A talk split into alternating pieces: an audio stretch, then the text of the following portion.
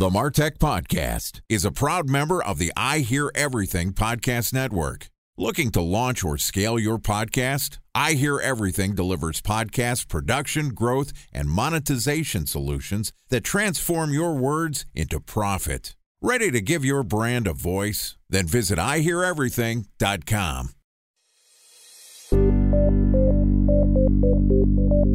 From advertising to software as a service to data. Across all of our programs and clients, we've seen a fifty-five to sixty-five percent open rate. Getting brands authentically integrated into content performs better than T V advertising. Typical lifespan of an article is about twenty-four to thirty-six hours.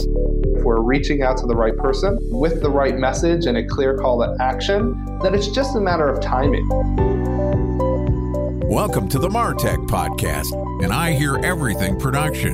In this podcast, you'll hear the stories of world-class marketers that use technology to drive business results and achieve career success. We'll unearth the real-world experiences of some of the brightest minds in the marketing and technology space so you can learn the tools, tips, and tricks they've learned along the way.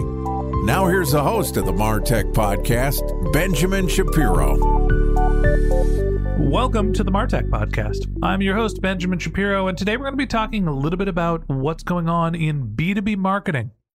Joining us is Michael Lodge, who is the C E O of E M three sixty Tech, which is a content platform that collects and communicates industry insights for its online community. The E M three sixty Tech content manifests itself in different ways to suit viewers' consumption preferences, whether that be podcasts, videos, white papers, and more. And today, Michael and I are going to discuss why networking sites aren't effective for MarTech. All right, here's the first part of my conversation with Michael Lodge, the C E O of E M three sixty Tech. Michael, welcome to the MarTech Podcast. Thanks, Ben. Great to be here and great to be talking to you. Thank you for having me. Excited to have you on the show and excited to talk to someone who's in a similar industry that I am.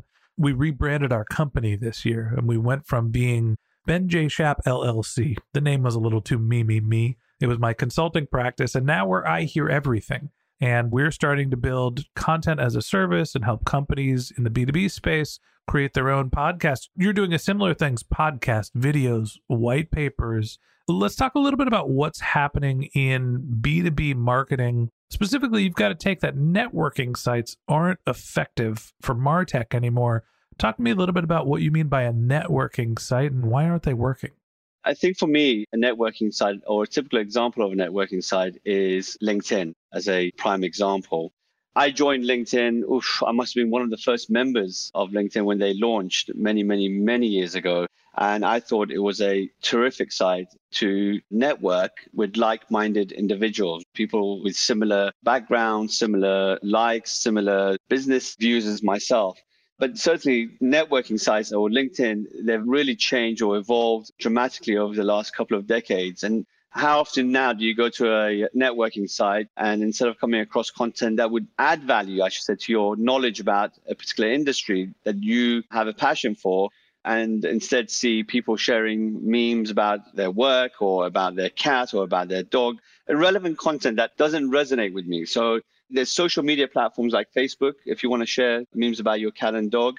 But I think particularly networking sites like LinkedIn have lost their way. And as a marketer, as a podcast marketer myself, and certainly as a content marketer, I don't feel that LinkedIn offers me a platform where I can really try to get in front of a very engaged audience that is looking at a particular topic area.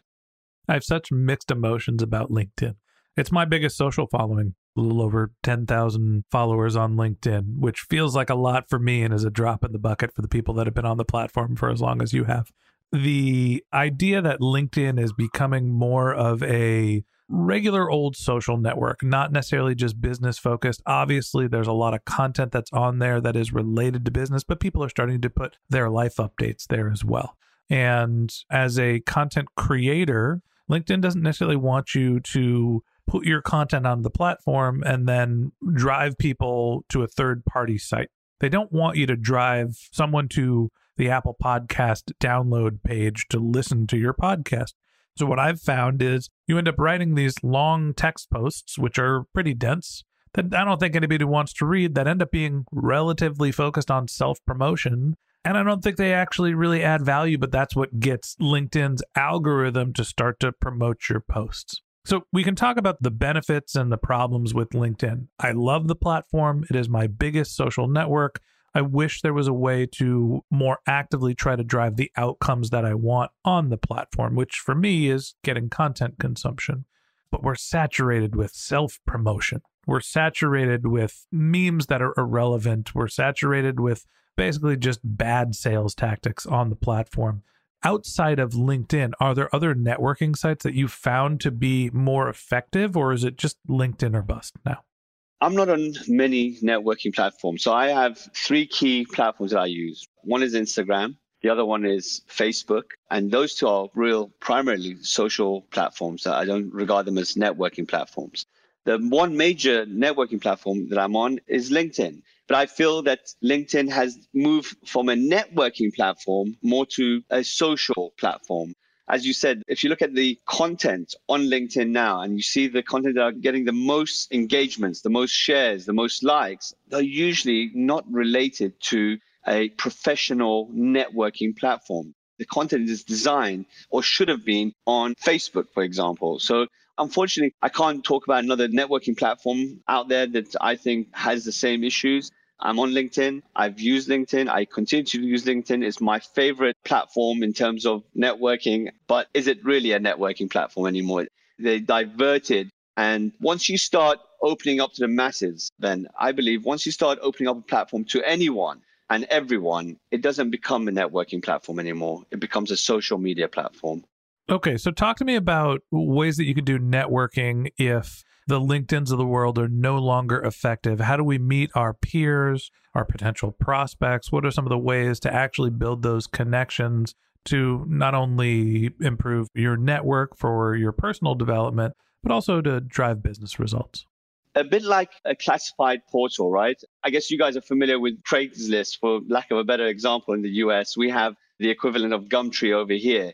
These sort of classified platforms are a dying breed. And the reason why they're a dying breed is markets are becoming more and more verticalized. So if you want to buy a property, you'll go to Zillow. If you want to buy a car, you go to AutoTrader over here in the U K. They're becoming more and more verticalized. I believe, just like classified portals or classified platforms, networking platforms are going to become more and more verticalized. So my interest is I T. Although I produce podcasts and we're in the business of producing podcasts, our podcasts are very much focused on enterprise technology, I T, covering topics like cybersecurity, A I, data management. And I believe that the networking sites are going to become verticalized in the sense that those people that are interested in networking with their peers, whether they are in I T, whether they are doctors, nurses, vets, they will prefer to be on platforms where they are having meaningful dialogue with like-minded individuals within their same sort of professional industry. One of the things that we're doing at E M three sixty is creating a community of strictly I T and business leaders within the enterprise market that are focused exclusively on enterprise I T. So our community is very restricted. We don't have a mass audience, but the audience that we have is sharing content, discussing ideas, discussing thoughts on a particular topic area, and that area is enterprise technology. A special thanks to our presenting sponsor, Mutinex. Ready to take your team from I think to I know? Then join brands like Samsung, I N G, and Asahi who make better marketing decisions with Mutinex. Mutinex Growth O X, the marketing mix modeling platform that makes measuring R O I fast, easy, and cost-effective. Request a demo at mutinex dot co. That's M U T I N E X dot co. Time for a one-minute break to hear from our presenting sponsor, Mutinex. In nineteen nineteen, John Wanamaker said, "Half the money I spend on advertising is wasted. I just don't know which half." Well, the advertising landscape has changed since then, and instead of reaching your audience on two channels, you're probably reaching them on twenty. Turns out John didn't know how easy he had it. But that doesn't mean that you should give up on striving towards marketing effectiveness. No matter how complex your marketing strategy is, Mutinex Growth O X is the market mix modeling platform that measures the impact of marketing on your bottom line. Mutinex's market mix modeling platform calibrates your insights against the latest market conditions so you can make media and marketing investment decisions confidently and quickly. Ready to take your team from I think to I know? Then join brands like Samsung, I N G, and Asahi who make better marketing decisions with Mutinex. Mutinex Growth O X. Your best decision starts here. To learn more about Mutinex, go to mutinex dot co. That's M U T I N E X dot co. Okay, here's the rest of today's interview.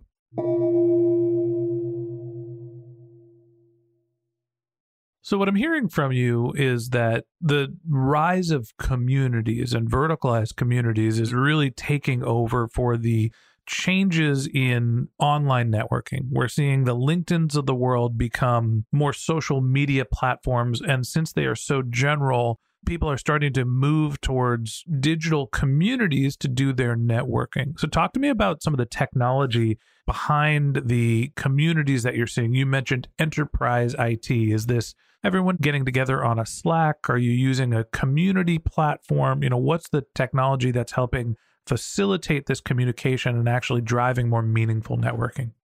Again, I don't think anyone can compete with LinkedIn when it comes to a mass audience and creating mass subscribers.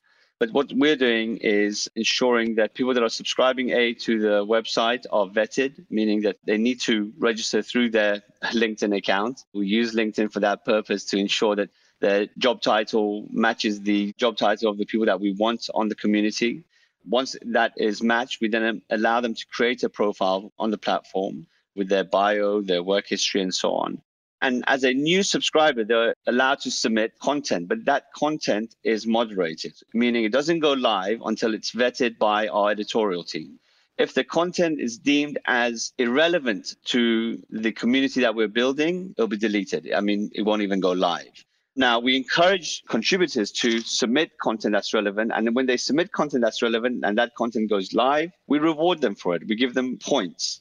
The more points they gain, the higher the ranking they achieve through the ranking levels that we have, going up to Industry Guru. And once they hit the Industry Guru level, we pay them for their content to ensure that that content remains at the highest level. So encouraging them to submit content, we're rewarding them for submitting good quality content, and we are paying them for that content at the same time. That's an interesting concept of creating these verticalized communities and providing people not only sort of gamification to show their level of authority within a content, but also giving a monetary incentive. So I understand the value for someone, let's call them the content creator or the expert, coming into one of these communities. You're getting the value of networking, you're meeting your peers, you're building authority, potentially you're even getting paid for your thoughts. Talk to me about some of the benefits for the organization, like who's putting these communities together and what are they getting out of being the community managers? Unlike, again, unlike LinkedIn, where you can create these communities. And I think LinkedIn, in a way, by creating those communities, are verticalizing. So you have your C I O group there, you have your marketing group on LinkedIn.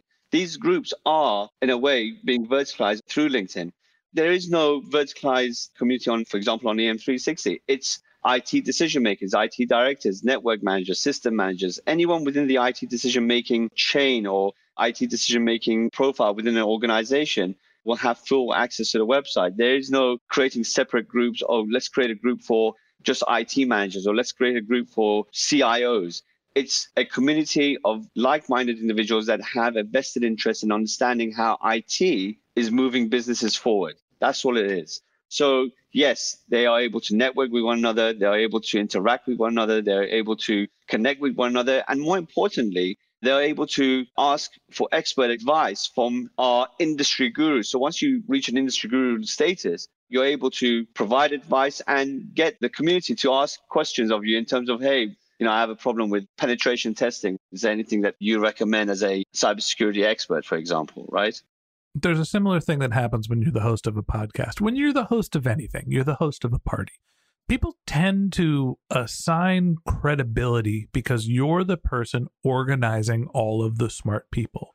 And as an organization, A, you get access to the people who are the influencers in your industry, but there's something magical that happens when you get smart people together in a room. And it's not just, wow, this is a wonderful event, or now I've provided value to them.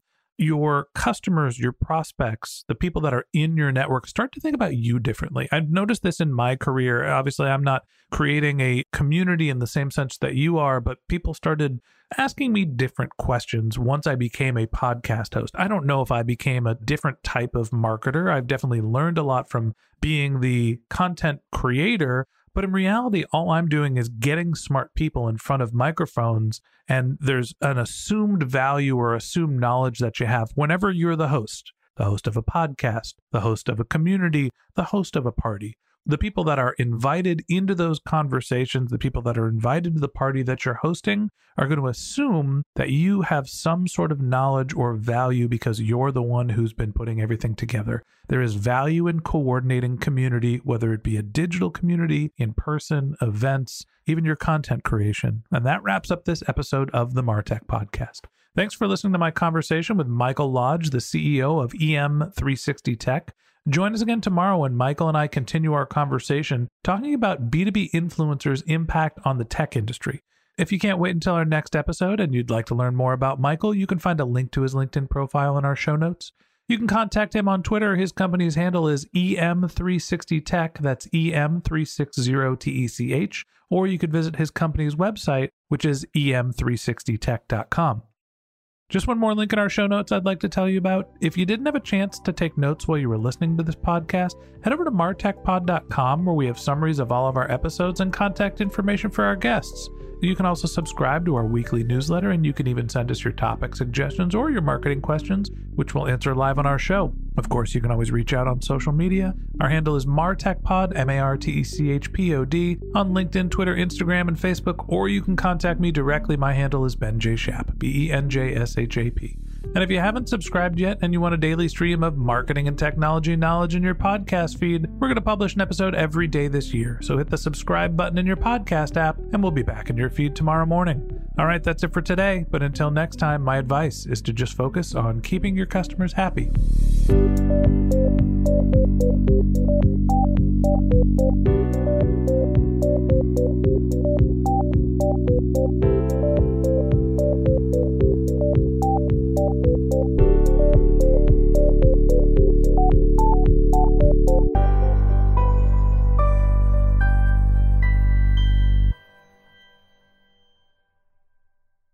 Thanks for listening to the MarTech Podcast, an I Hear Everything production. Looking to launch or scale a podcast like this one for your brand? Then visit I hear everything dot com.